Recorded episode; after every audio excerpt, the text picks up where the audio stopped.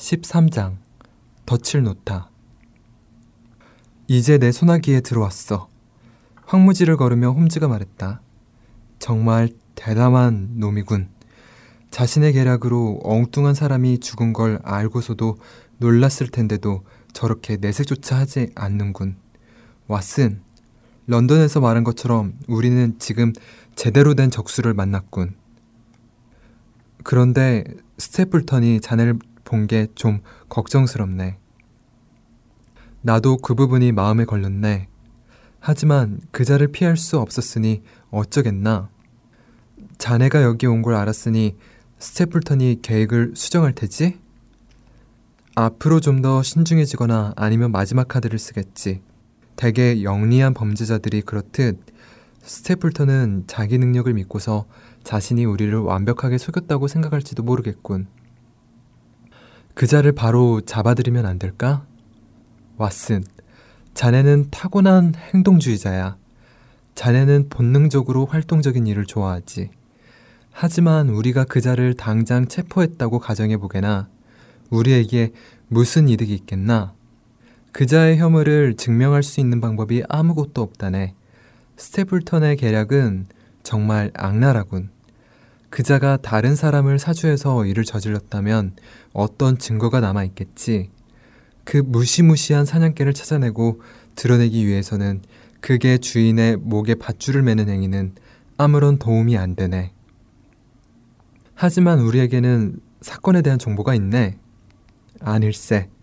그건 사건이 아니라 단지 사건의 그림자에 불과하다네.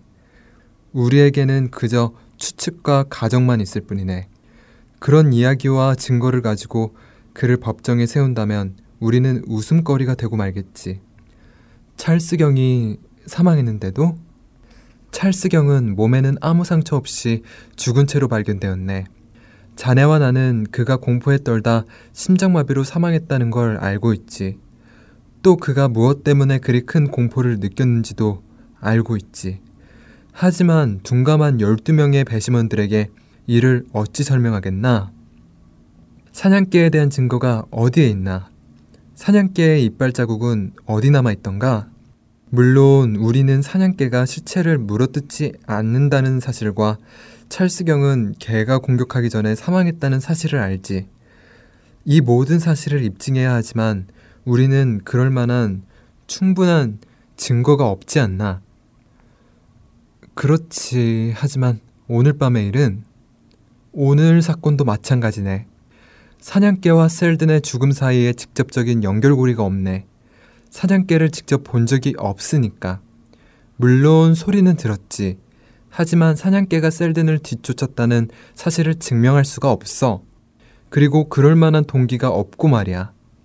우리에게는 어떤 사건도 없는 상황이라네. 우리는 증거를 찾기 위해서 어떤 일이라도 해야 함을 알아야 하네. 그렇다면 자네는 무엇을 하자는 말인가? 나는 로라 라이언스 부인에게 큰 기대를 걸고 있다네. 사건의 자초지종을 알게 되면 부인이 우리에게 협조할 거야. 그리고 내게 또 다른 계획이 있다네. 내일 하루면 될 거야. 내일 승부를 끝내고 말겠네. 홈즈는 베스커빌 저택까지 이르는 동안 아무 말도 없이 생각에 잠겨 있었다. 함께 들어가겠나? 그러지. 스테플턴이 내가 온 걸 알게 된 이상 더는 숨어 있을 이유가 없거든. 하지만 왓슨, 한 가지만 부탁하지. 헨리 경에게는 사냥개에 대해서 한마디도 하지 말게. 셀드는 그냥 절벽에서 추락사한 것으로 해두자고. 헨리 경이 앞으로 맞이할 시련을 이겨내려면 강해져야 할 텐데. 그런데 자네 보고서에 따르면 내일 헨리 경이 메리핏 하우스에서 저녁 식사를 하기로 되어 있지? 나도 같이 가기로 했지. 그렇다면 헨리경 혼자만 가게 하는 게 좋겠군. 일정 조절은 어려운 일이 아니니 말이야. 그리고 오늘 저녁 만찬에 늦게 된다면 우리 둘이서만 식사를 하게 되겠군. 헨리경은 홈즈를 보고서 놀라지 않고 오히려 기쁘게 맞았다. 최근의 사건들로 인해 홈즈가 내려오길 은근히 기다렸던 모양이었다. 하지만 홈즈가 별다른 이유 없이 짐을 챙겨오지 않은 것에 대해 실망한 눈치였다. 헨리경과 나는 홈즈에게 필요한 것들을 챙겨주었다. 우리는 늦은 저녁을 들며 헨리경이 알아도 괜찮은 몇 가지 정도의 이야기만 알려주었다. 그러나 나는 베리모어 부부에게 셀든의 죽음을 알리는 곤혹스러운 임무를 해야만 했다. 베리모어에게는 그것이 자신에게서 무거운 짐을 덜어주는 소식이었다. 하지만 베리모어 부인은 그대로 주저앉아 치마에 얼굴을 묻고 비통하게 울었다. 세상 모두에게 셀든이 난폭한 살인마라해도 베리모어 부인에게는 어릴 적 안아 키운 남동생이었던 것이다. 진짜 악마는 자신을 위해 슬퍼해줄 여인이 없는 남자일 것이다.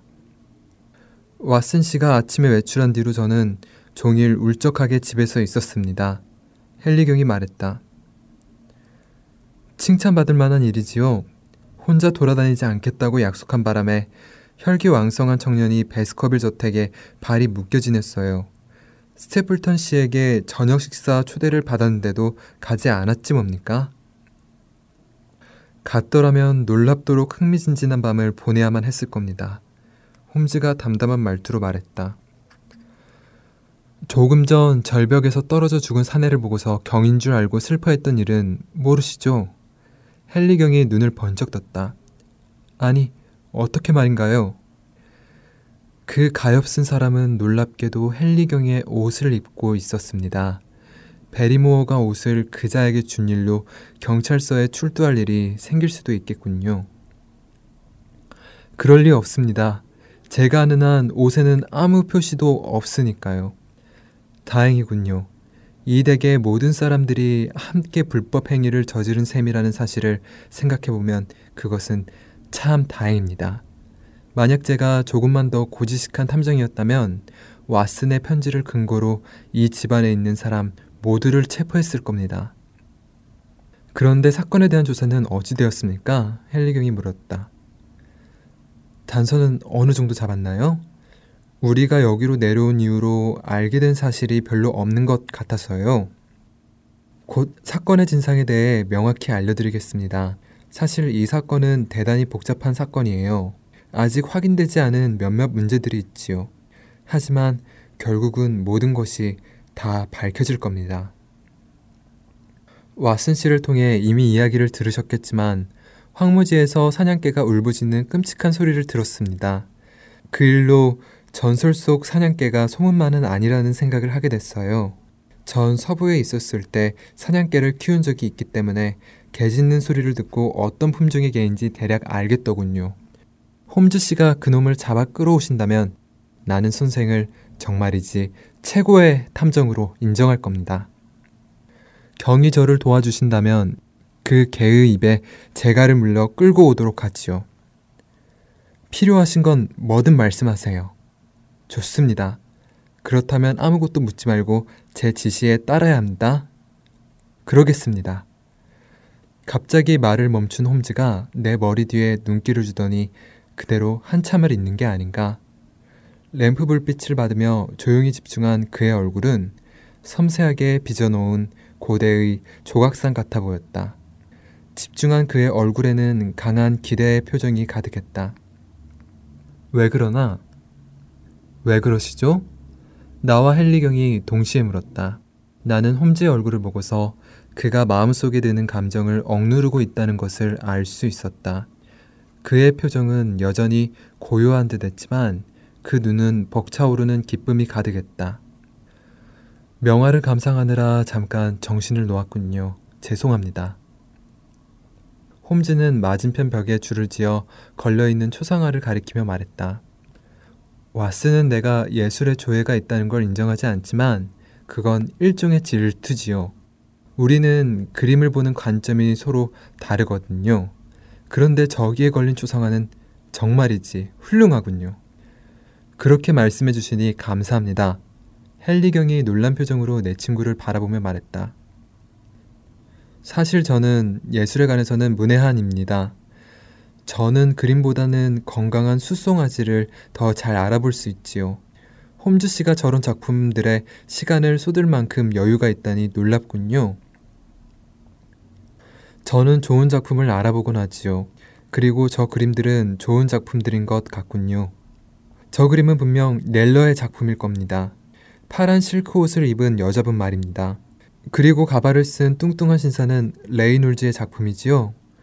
여기에 걸린 초상화는 모두 베스커빌가의 사람들이겠죠? 예, 그렇습니다. 이름을 모두 아시나요? 베리모어가 알려주어 배우고 있는 중인데 꽤 알고 있죠? 망원경을 든 저 신사는 누구입니까? 아, 서인도 제도의 해군 로드니 제독 밑에서 일한 베스커빌 해군 소장입니다.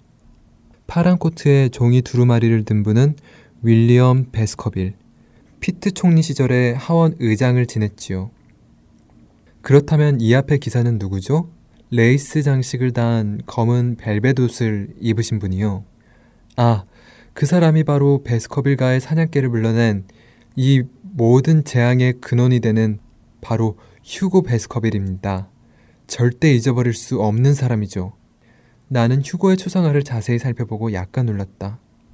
이럴 수가, 홈즈가 말했다.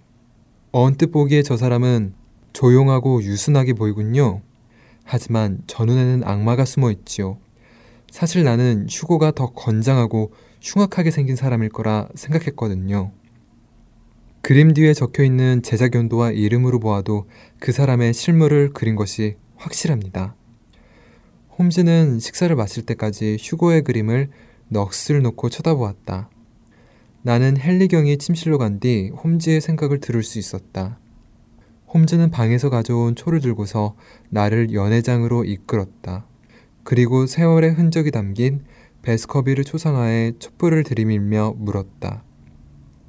뭐, 이상한 점이 보이지 않나? 나는 깃털을 꽂은 책 넓은 모자, 이마 위로 늘어뜨린 곱슬머리, 하얀 레이스 칼라, 그리고 진지한 표정으로 정면을 응시하는 초상화를 바라보았다. 흉악한 사람의 얼굴은 아니었다. 그러나 얇은 입술을 꼭 담은 얼굴에서는 깐깐함과 혹독함이 느껴지고 눈빛은 냉랭함이 넘쳤다. 자네가 아는 누구와 닮지 않았나? 턱 쪽이 헨리경을 닮은 것도 같고 그렇게 보이긴 하네. 하지만 잠깐만 기다려보게. 홈즈는 의자를 밟고 올라서서 왼손으로 촛불을 잡고 오른팔을 구부려 휴고의 책 넓은 모자와 곱슬거리는 머리 부분을 가렸다. 이럴 수가. 이게 누구야? 나는 깜짝 놀라 소리쳤다. 캔버스 위에 있는 것은 영락없는 스테플턴의 얼굴이었다. 보았나? 내 눈은 주변 장식이 아닌 사람의 얼굴을 관찰하는 특별 훈련을 받았지. 진정한 탐정이라면 변장한 범인도 단번에 알아보기 위해 가장 먼저 익혀야 할 능력이라네. 이렇게 말이야. 놀랍군. 이건 정말 스테플턴의 초상이라고 해도 믿겠네. 그렇지. 이 사건은 신체적으로 정신적으로 모두 흥분되게 만드는 흥미로운 사건이네. 한 가문의 초상화를 모두 살펴보면 환생설을 믿게 된다네. 스테플턴은 틀림없이 베스커빌 가문의 사람일 거야. 그 흉계까지 유전되는군. 맞아. 이 초상화 덕분에 우리는 그 찾기 어려웠던 연결고리를 얻게 되었네. 왓슨, 그자는 우리 그물 안에 들어왔네. 그자는 자신이 휘두르는 포충망에 걸린 나비처럼 우리가 꾸민 덫에 발목이 붙들리겠군. 우리에게 핀과 액자, 이름표만 있으면 그자를 영원히 베이커가의 수집품 목록에 넣을 수 있겠는걸? 홈즈는 초상화에서 눈길을 거두며 껄껄대며 웃었다. 홈즈가 웃는 일은 흔치 않는 일이었고 이는 곧 어떤 이에게 끝이 멀지 않았다는 경고이기도 했다. 나는 아침 일찍 잠에서 깼다. 옷을 입는 동안 홈즈가 진일로를 걸어오고 있는 모습을 창문을 통해 확인하였다. 홈즈는 더 일찍 일어난 듯 했다. 왓슨, 오늘은 꽤 바쁠 거야. 홈즈는 곧 행동을 개시할 것이라는 기대감에 손을 비비며 말했다. 물고기를 잡을 그물은 준비가 다 되었으니 이제 잡아당기기만 하면 되겠군. 오늘이 가기 전에 그 뾰족턱에 창꼬치가 구멍을 뚫고 달아나는지 잡혔는지는 곧 알게 될 걸세. 홈즈, 설마 벌써 황무지에 다녀온 건가? 아니, 프린스타운 교도소에 셀든이 죽었다는 정보를 보내고 왔네. 약속하건대 그 문제로 인해 이 저택에 어느 누구도 다치지 않을 걸세. 그리고 충실한 카트라이트에게도 쪽지를 남겨두고 왔다네. 그 아이는 내가 안전하게 있다는 사실을 알려주지 않는다면 주인의 무덤을 지키는 충견처럼 나를 걱정하며 돌 오두막을 떠나지 않을 테니 말이야. 이젠 무엇을 할 생각인가? 헨리경을 만나야지. 마침 저기 오는군. 홈즈씨, 안녕히 잘 주무셨나요? 용맹한 장군과 그의 충실한 참모께서 전투 계획이라도 세우고 계신 건가요? 헨리 베스커빌 경이 말했다. 그렇다고 할 수 있죠. 왓슨이 내 명령을 기다리는 중입니다. 저 또한 그렇습니다만. 좋습니다. 제가 알기로는 경이 오늘 저녁에 스테플턴 가족과 저녁 식사를 약속하신 것 같은데 맞지요? 홈즈씨도 같이 갑시다. 스테플턴 남배는 아주 좋은 사람들이지요. 선생을 뵙게 되면 그도 아주 기뻐할 겁니다. 유감이지만 저와 왓슨은 런던으로 돌아가야 합니다. 런던이요? 그렇습니다. 그곳에서 할 일이 더 많아서입니다. 헨리경의 얼굴이 눈에 띄게 시무룩해졌다. 저는 선생이 사건을 해결해 주기를 바랐습니다. 황무지도 그렇지만 이 베스커빌 저택도 혼자 지내기에 좋은 곳은 아니지요. 헨리경, 경은 무조건 저를 믿고 제 지시대로 하셔야 합니다. 스테플턴 남매에게는 우리도 그댁에 같이 가려고 했지만 급한 일이 생겨 런던으로 돌아갔다고 전해주세요. 일을 최대한 빨리 마치고 다시 돌아오겠습니다. 그분들께 제 말을 전해주시겠습니까? 선생께서 원하시니 알겠습니다. 다시 말씀드리지만 어쩔 수 없어서 말입니다. 헨리경은 홈즈가 자신의 사건을 포기한 것으로 여기며 몹시도 섭섭해하는 표정을 지었다. 언제 떠나실 예정입니까? 헨리경은 냉랭하게 물었다. 아침 식사를 마치고 바로 쿰트레이시로 마차를 타고 가려 합니다. 하지만 왓슨은 다시 돌아올 생각으로 짐을 두고 갈 테니 걱정하지 마세요. 왓슨, 자네는 스테플턴 씨에게 저녁 식사 초대에 응하지 못해 죄송하다는 편지를 보내도록 하게나.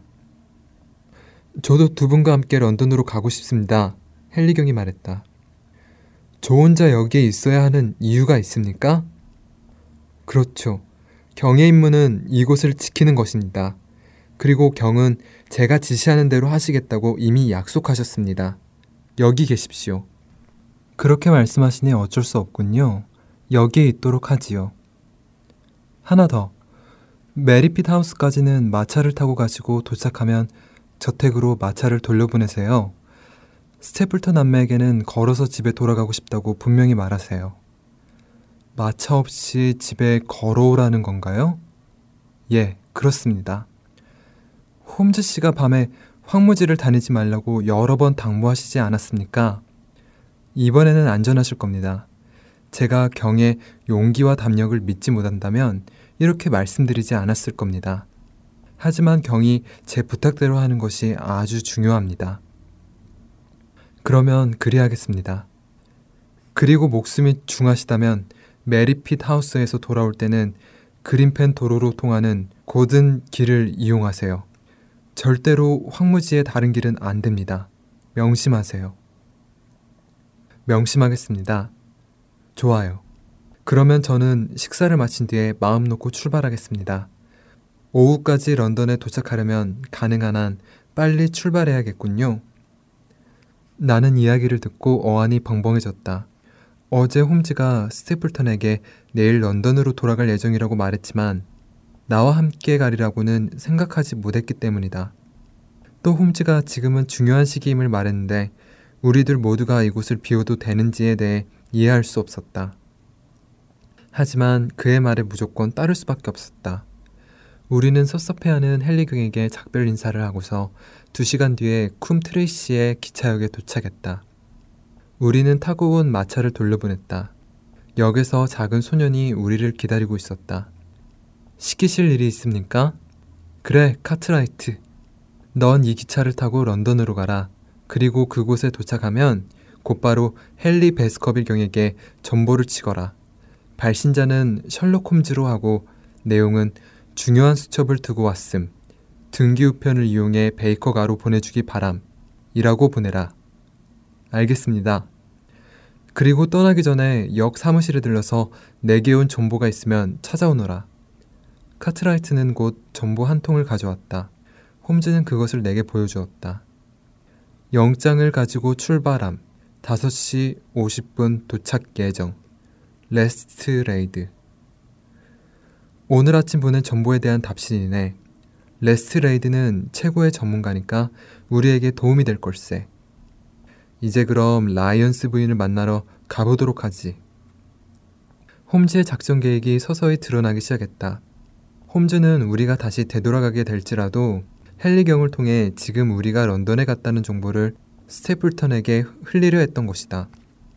헨리경이 스테플턴에게 런던에서 정보가 왔다는 이야기를 전할 경우 스테플턴은 의심을 하지 않고 마음을 놓을 것이 분명하다. 주둥이가 뾰족한 창코치를 생파하기 위해 그물을 조금씩 당기는 모습이 눈에 선했다. 로라 라이언스 부인은 집에 있었다. 홈즈는 부인과 함께 자리에 앉자마자 솔직하고 직선적인 태도로 본론에 관한 이야기를 꺼내 부인을 당황하게 만들었다. 저는 찰스경의 죽음을 수사 중인 탐정 셜록 홈즈입니다.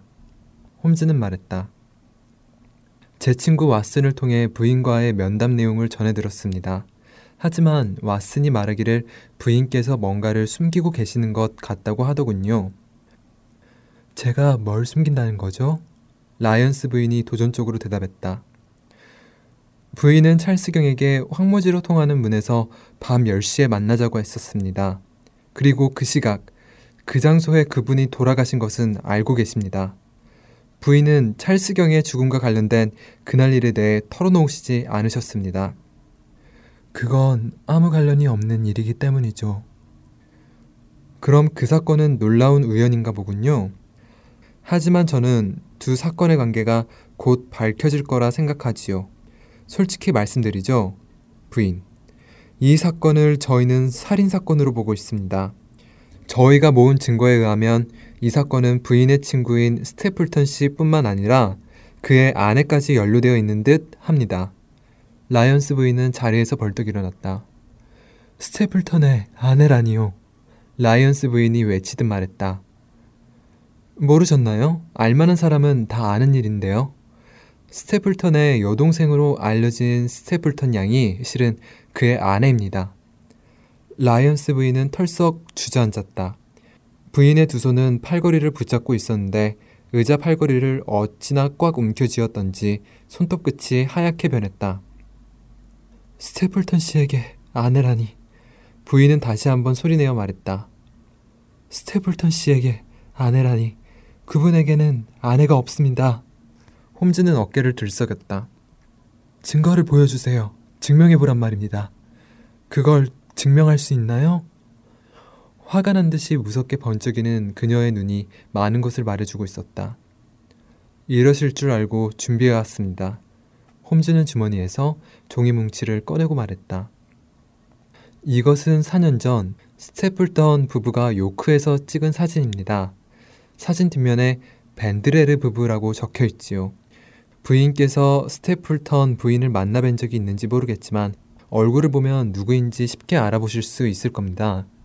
이 세 장의 진술서는 밴드레르 부부가 당시 세인트 올리버 사립학교를 경영했다는 것을 증명할 수 있는 믿을만한 증인들의 진술서입니다. 라이언스 부인은 사진과 진술서를 보고 나서 절망이 가득이 찬 얼굴로 우리를 쳐다보며 말했다. 홈즈 씨, 이 남자는 제게 남편과 이혼한 후 자신과 결혼하자고 했었어요. 이자가 한 말이 모두 거짓이었다니. 단 한마디도 진실이 아니었다니. 도대체 왜 그랬을까요?